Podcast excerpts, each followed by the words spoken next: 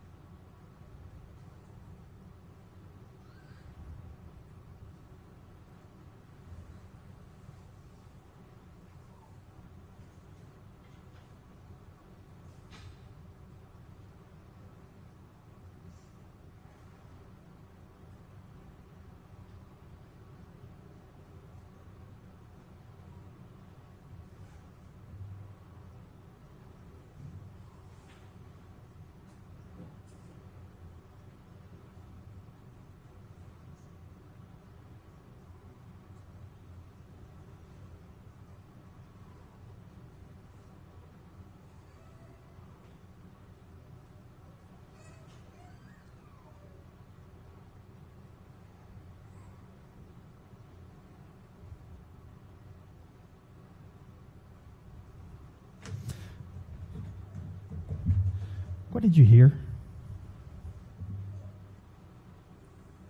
Until the baby started. No, no, no, no. It, it was perfect timing. Perfect timing. We heard nothing. Not a word from our neighbor, not a word from our friend. We were in silence, absent of God's word in God's own house.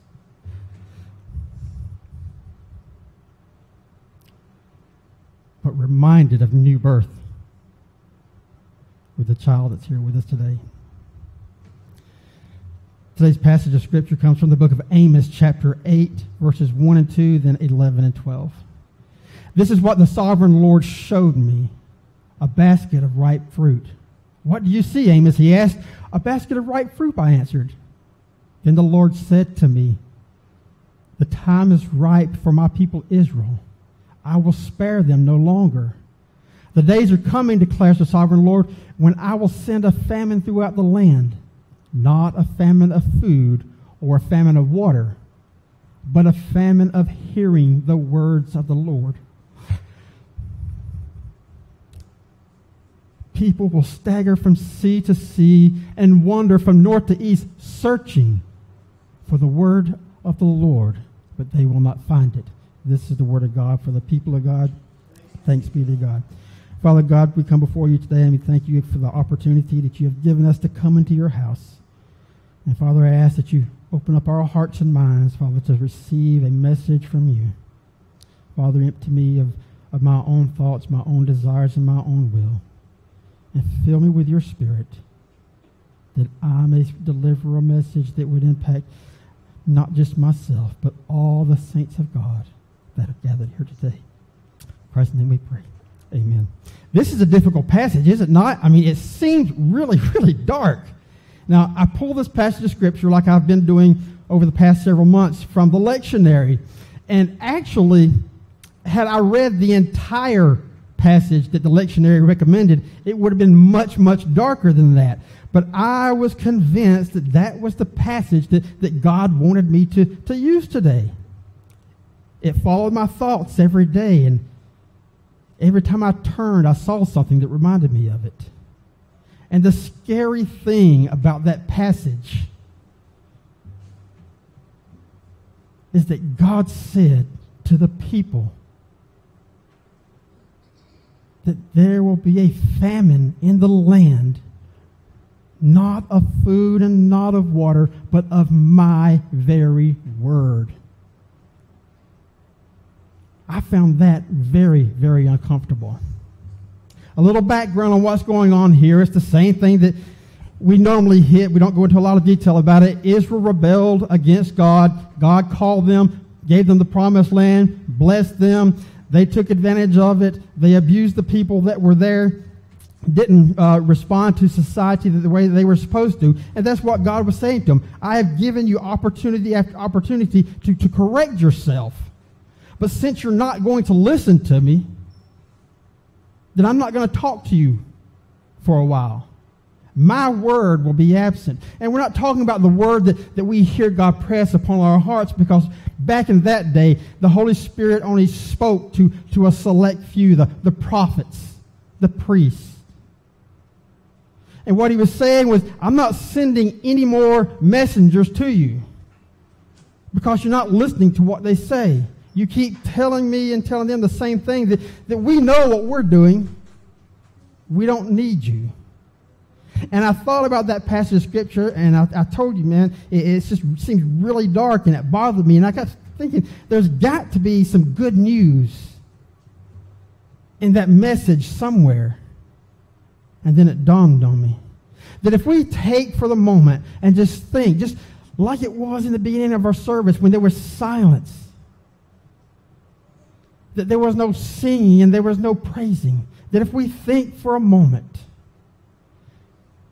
how it is that we forget how precious something is until it's gone.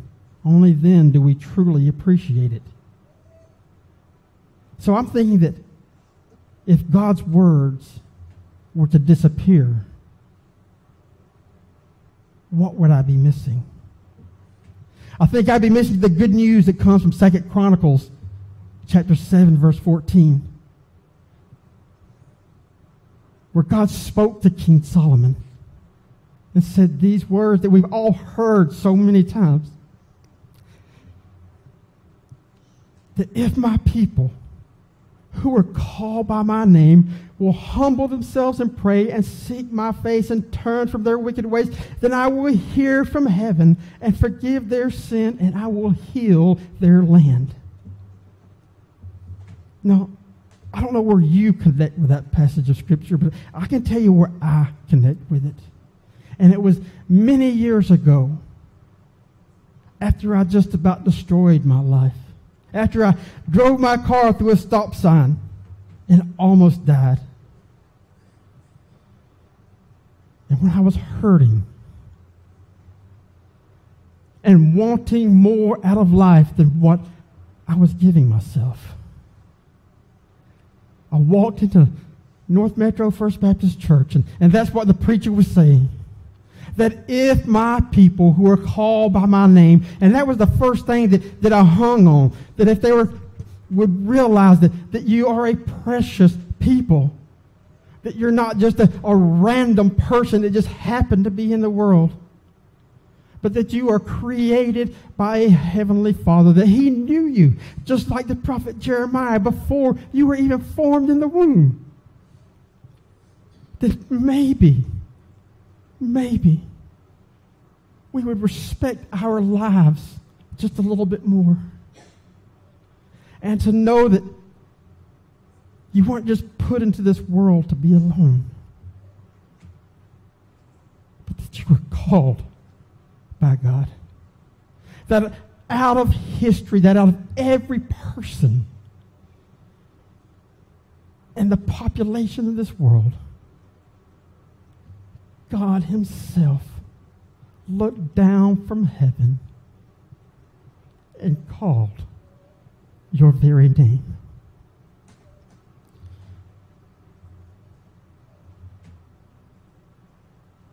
God is a loving and merciful God. And it's His desire that we live life to the fullest. There are requirements on doing that. And one of the things that He tells us is that, that we as a people have to humble ourselves before God. and to me, that's the hard part. I'm just, you know, to be honest with you, humbling myself sometimes means that, that I have to back away and take my hands off my own life. It means sometimes that, that I have to say, you know what, Tommy, you're not right, or, or Tommy, you're on the wrong road. You see, I don't know about you, but I get headstrong sometimes, and, and I'm going to tell you something's going to happen, and it gets stuck in my head, and I keep pushing and pushing and pushing and fighting and fighting and fighting because I'm going to somehow make it happen. And if I don't make it happen, then somehow God in heaven is going to see how much work I'm doing, bless me, and do it for me. But that's not what humility is about. Humility is about saying to self that no matter how good I am or how rebellious I am, I cannot save myself. That salvation only comes through Christ Jesus and the blood that, that he shed on the cross that, that we should be redeemed. And through that blood, we as a people stand in the presence of a holy God, humbled by his grace and his mercy and his love, and humbled when we come to understand that everything God has to give us in this life, He wants to give for our good. And it goes on from there that, that not only do we humble ourselves, but God requires something else of us, and it's that we pray. And it's not that we do the repetitious prayers like we do every Sunday when we say the Lord's Prayer. Now, we mean it when we say it, and it's part of our worship service, but, but prayer has to be more than that. Prayer has to be revealing of who we are and what our desire is. It has to be able to be a, a continual conversation that, that begins and continues through our entire life, minute by minute, day after day, all the way to the point of completion. It's our way of talking to God and expressing to Him what we feel, whether we're happy or, or whether we're angry, whether dis- we're distraught or, or whether we're optimistic. We talk to God, communicate with Him. And He requires that we seek His face. Always love that passage of Scripture because I'm a visual person. So when I read words, I, I kind of have a, a visual within my mind of what it looks like. Sometimes I imagine as a, as a little kid running up to the grandparent, coming around the furniture and, and the crowd of people in the room just, just so I can see my grandfather's face. I had to seek him out. I had to remove from my path the obstacles the other people and, and furniture and everything else that, that stood between me and my grandfather. And seeking out God's face is very similar to that. I think what he's talking about is this that, that we, through the blood of Christ, come boldly to the throne, knowing that, that it's okay. That in our imperfection, because of what Christ done on the cross, we can stand in the presence of a holy God and not be afraid and not be ashamed. That God offers us a place in His plans for our lives. And He tells us that we have to turn from our wicked ways. Now, that's the part that always gets me because I never think of myself as wicked. Now, imperfect, yeah, I admit to, but, but wicked, I just, I don't know about that. Now, we're going to take this back into context a little bit. They were talking about Israel. That's who God's talking about. Israel rebelled against God. They were worshiping other gods. They were doing things that were just awful. And the way they treated people was awful. So that's why God was saying to them, turn from those wicked ways. Face me. Find the righteousness that, that I stand for and strive to be that way. And then the promise is this that if we do those things, that, that God will hear from heaven and he will heal our land. Now, we interpret that many different ways, depending on where we are in life and, and what's going on. Some people would think, and here's what I thought when I first came in contact with this passage of Scripture that when God said that He was going to heal my land, I understood that to mean that, that He was going to take brokenness and make it whole. That He was going to take a person that didn't have a direction and give it a path to walk on. I understood it to mean that, that God was going to take those things that I did to myself that harmed me and help me overcome those things so that I could be more productive in the life that God gave me. You see, when God asks us to, to give up those things that we enjoy, those things that, that do harm, those things that we call sin, He's not asking us to, to give up something that's good for us. He's asking us to give up something that's bad for us. Something that keeps us from, from walking in His path and something that keeps us from, from accepting and receiving His blessings. You see, these are the words that, that I don't want to miss in life. That if I was Israel and God came before me and said, I'm not sending the word to you anymore, I would not be happy because I want to hear these words. I want to know that, that there's hope for tomorrow, that there's life for today, and that there's a God in heaven that loves me enough that he dies on the cross that I can live. And those words go on from there. Not only did, did God promise these words to, to Israel, but, but when he brought his son into this world, his son spoke the word. And his son did more than just speak the word. But he was God incarnate, standing in the midst of men, telling them and showing them how much he cared about them, about how passionate he was about their lives, calling them to purpose. But he didn't just give words of hope, but he gives instruction on, on how we're to do things. In the book of Luke, Jesus was calling people to be his disciples, and he told the disciples that, you know what, if you're going to follow me, then you have to take into account the cost of what that means. Now, Jesus was talking about that if you're going to be my disciple, then you have to give up the life that you were living. Now, again, he's talking about this particular group of people. You have to stop being a fisherman and come follow me and be a fisherman. You have to stop being the tax collector, come with me, and go out and do what it is that I've called you to do. You have to take into account what it's going to cost you because, see, God doesn't make anyone do anything. It's free will. Loving God and following God is a choice. And he gave instructions that I think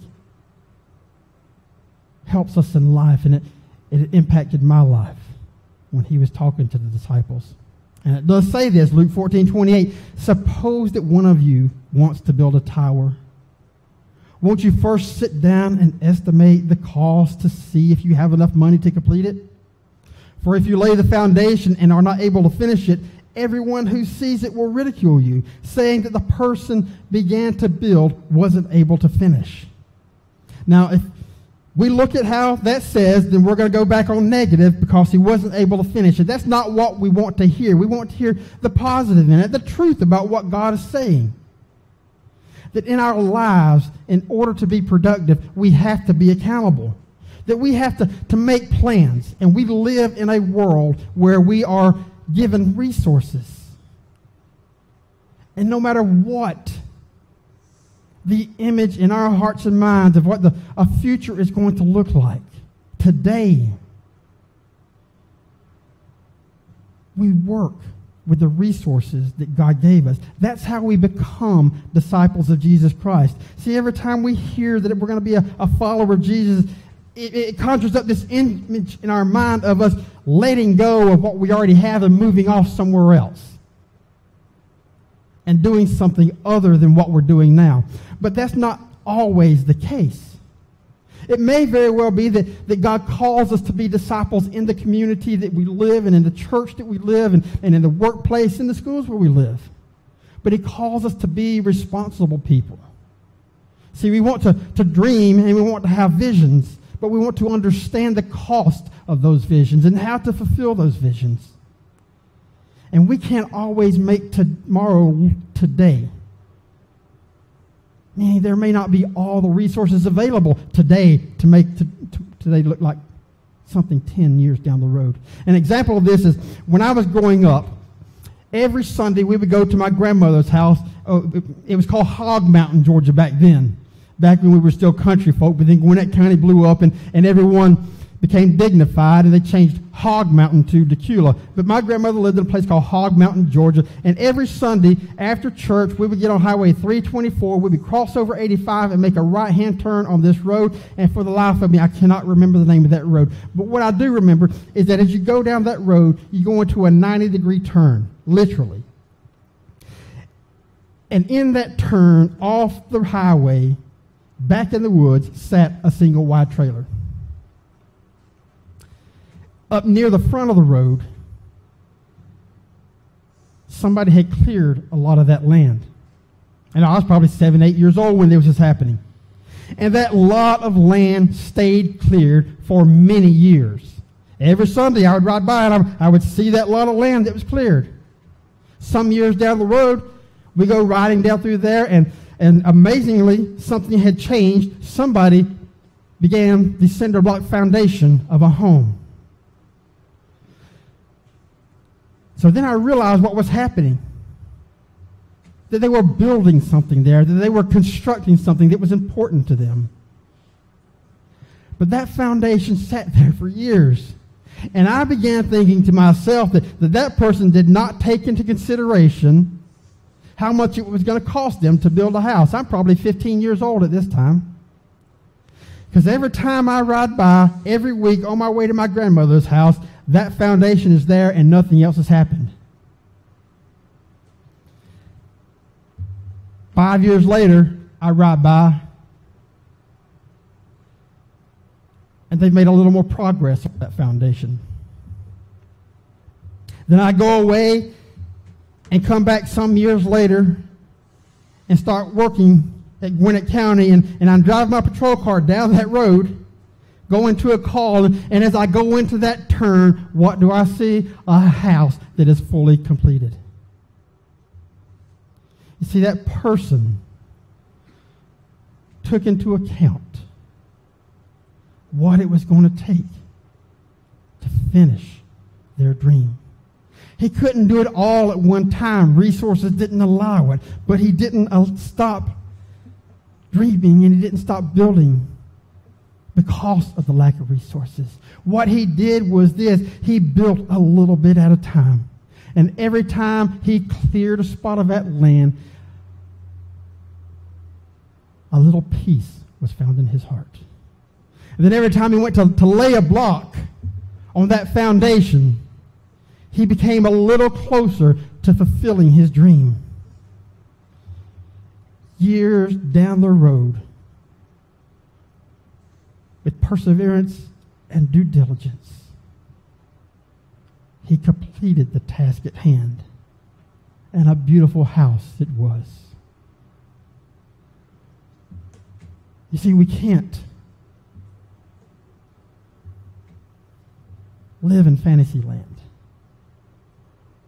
That's how I tell my kids. not telling that to you, that's honestly how I tell my kids. We live in a real world with a real God who's, who's really present, that, that really cares about your hopes and your dreams and your passions for tomorrow. But he asks us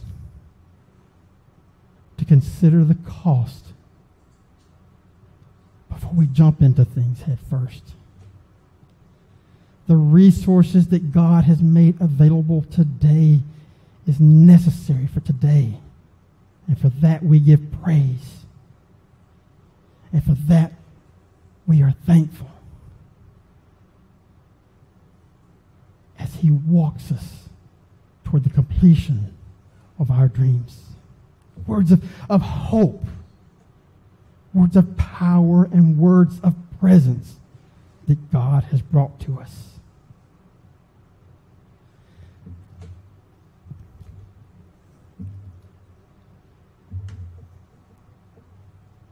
It's always about perspective. I say that all the time. I can look at, at my circumstances and, and, and I can say it's impossible, it's not going to happen. Or I can't do it.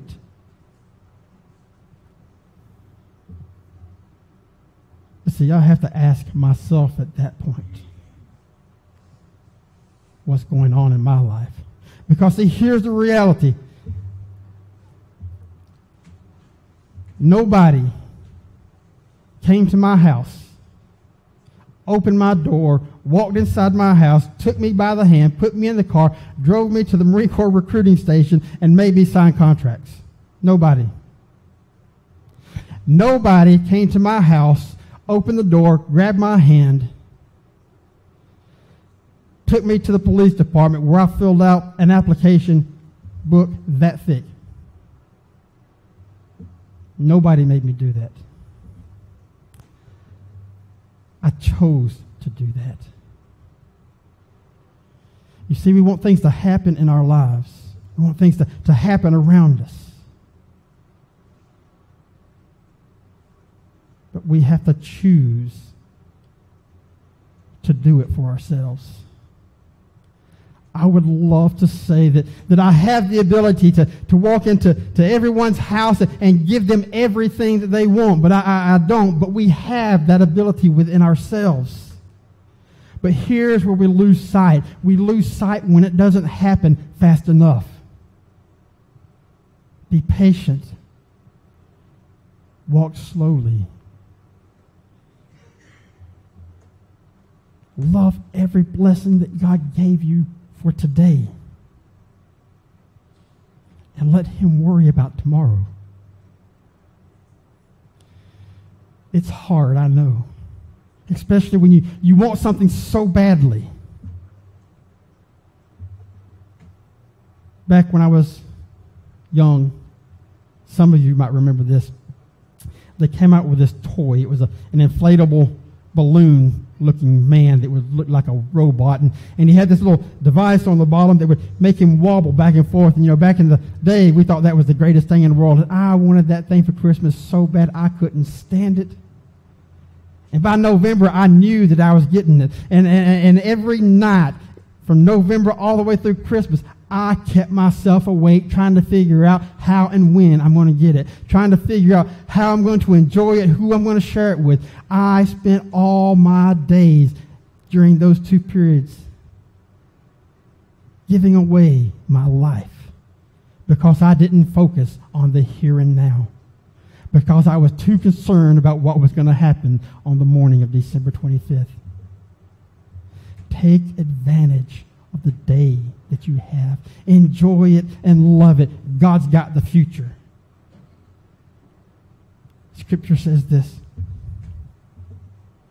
The battle is not yours, the battle belongs to the Lord. It means you don't have to fight, you don't have to scrimp, you don't have to worry. Live in the presence of God today and he will handle tomorrow. And I think that the greatest words that I'm glad I have access to, that I get to hear, is this Come to me, all of you who are weary and burdened, and I will give you rest. Take my yoke upon you and learn from me.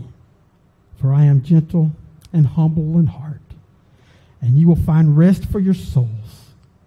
For my yoke is easy and my burden is light. An invitation that Christ offers. No one makes us. But his scarred hands are extended. Take that burden and lay it down at the foot of the cross.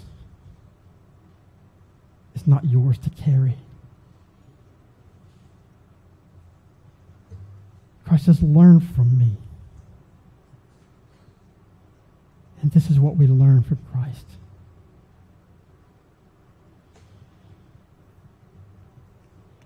When Christ came into the world, John says light came into the world and shattered darkness. You see, Christ came in with an attitude of hope and empowerment to not just tell people about the goodness of God, but to show them how to experience the love of God themselves.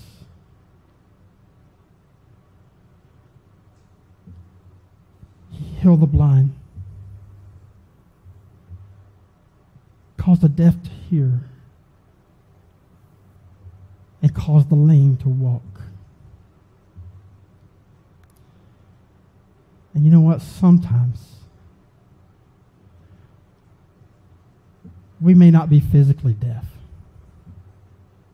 But I think that sometimes our own desires and our own passions and our, and our own inability to, to sit down and be patient deafens our ears to the words that God speaks. And sometimes I think that we get so caught up in life not happening fast enough that we become blind to what God has before us. And I think sometimes that, that when we take those things upon ourselves, then, then we can become somewhat depressed or, or disheartened and learn, and we start to not getting up. We start not moving toward our passions. We start to give up. But Christ comes in into that darkness and he brings light and he says to us, Open our ears, for we have word from you. That God still loves and God still has a plan. Open your eyes today and see all the glory of God around you. The friends you have, the fellowship, and more importantly than anything else, the very Word of God. And let that encourage you to continue walking on your faith journey, no matter where you may go.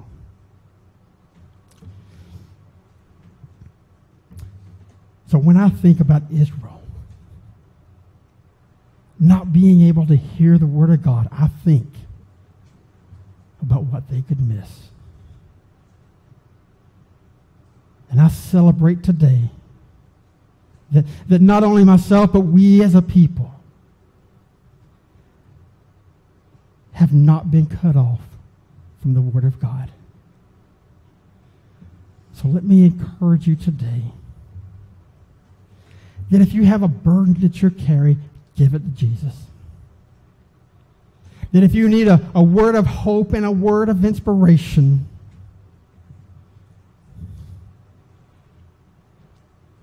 grab this book and open it and see for yourself the words that God has written to you to reveal himself that you may live. Love God, love life, and cling to his word. Let us pray. Father God, we come before you today and thank you for the opportunity that you have given us together in your house.